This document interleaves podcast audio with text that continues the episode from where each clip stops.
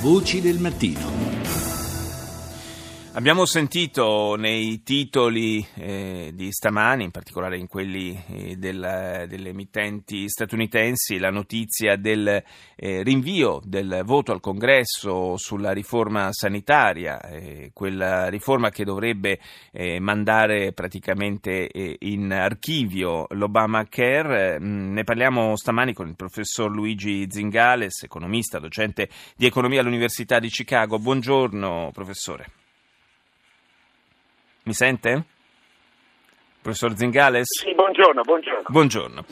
Dunque, eh, il voto è stato rinviato al Congresso sulla riforma sanitaria, forse eh, questo almeno eh, è la speranza e l'auspicio espresso dalla Casa Bianca. Eh, si terrà oggi, cioè eh, domani negli Stati Uniti, insomma nella giornata di venerdì eh, al Congresso proprio per, eh, perché eh, vorrebbe Trump dare seguito alla promessa fatta in campagna elettorale di mandare in pensione, di mandare in soffitta l'Obamacare e sostituirlo con un altro sistema di assistenza sanitaria. nel Partito Repubblicano repubblicano però affiorano, ed è questo poi il motivo del rinvio, affiorano delle divisioni abbastanza marcate, abbastanza profonde. E perché il Partito Repubblicano si sta spaccando su questo provvedimento?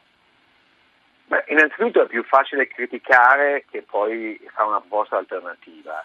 Uh, la sanità americana prima dell'Obamacare era molto costosa e uh, non forniva sufficiente garanzia a, uh, a tutti.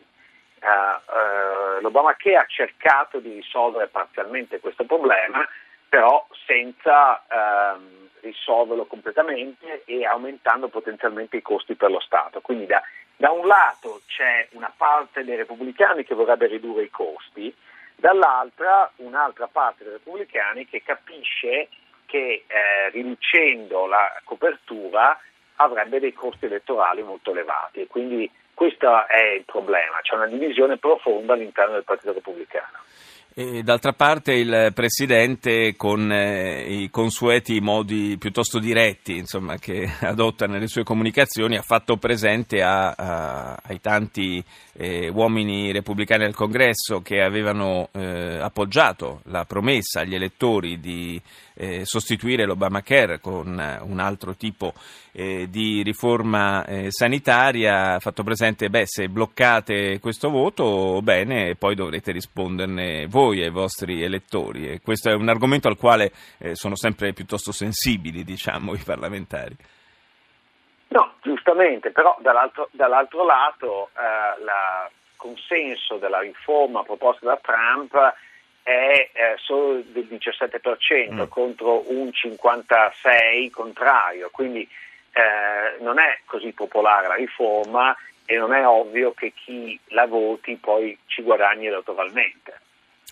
Resta sullo sfondo di tutto un rapporto eh, tra il Presidente e il Grand Old Party che fin dalla campagna elettorale è sempre stato piuttosto difficile e eh, sembra confermarsi eh, come tale anche in questa prima parte del mandato presidenziale.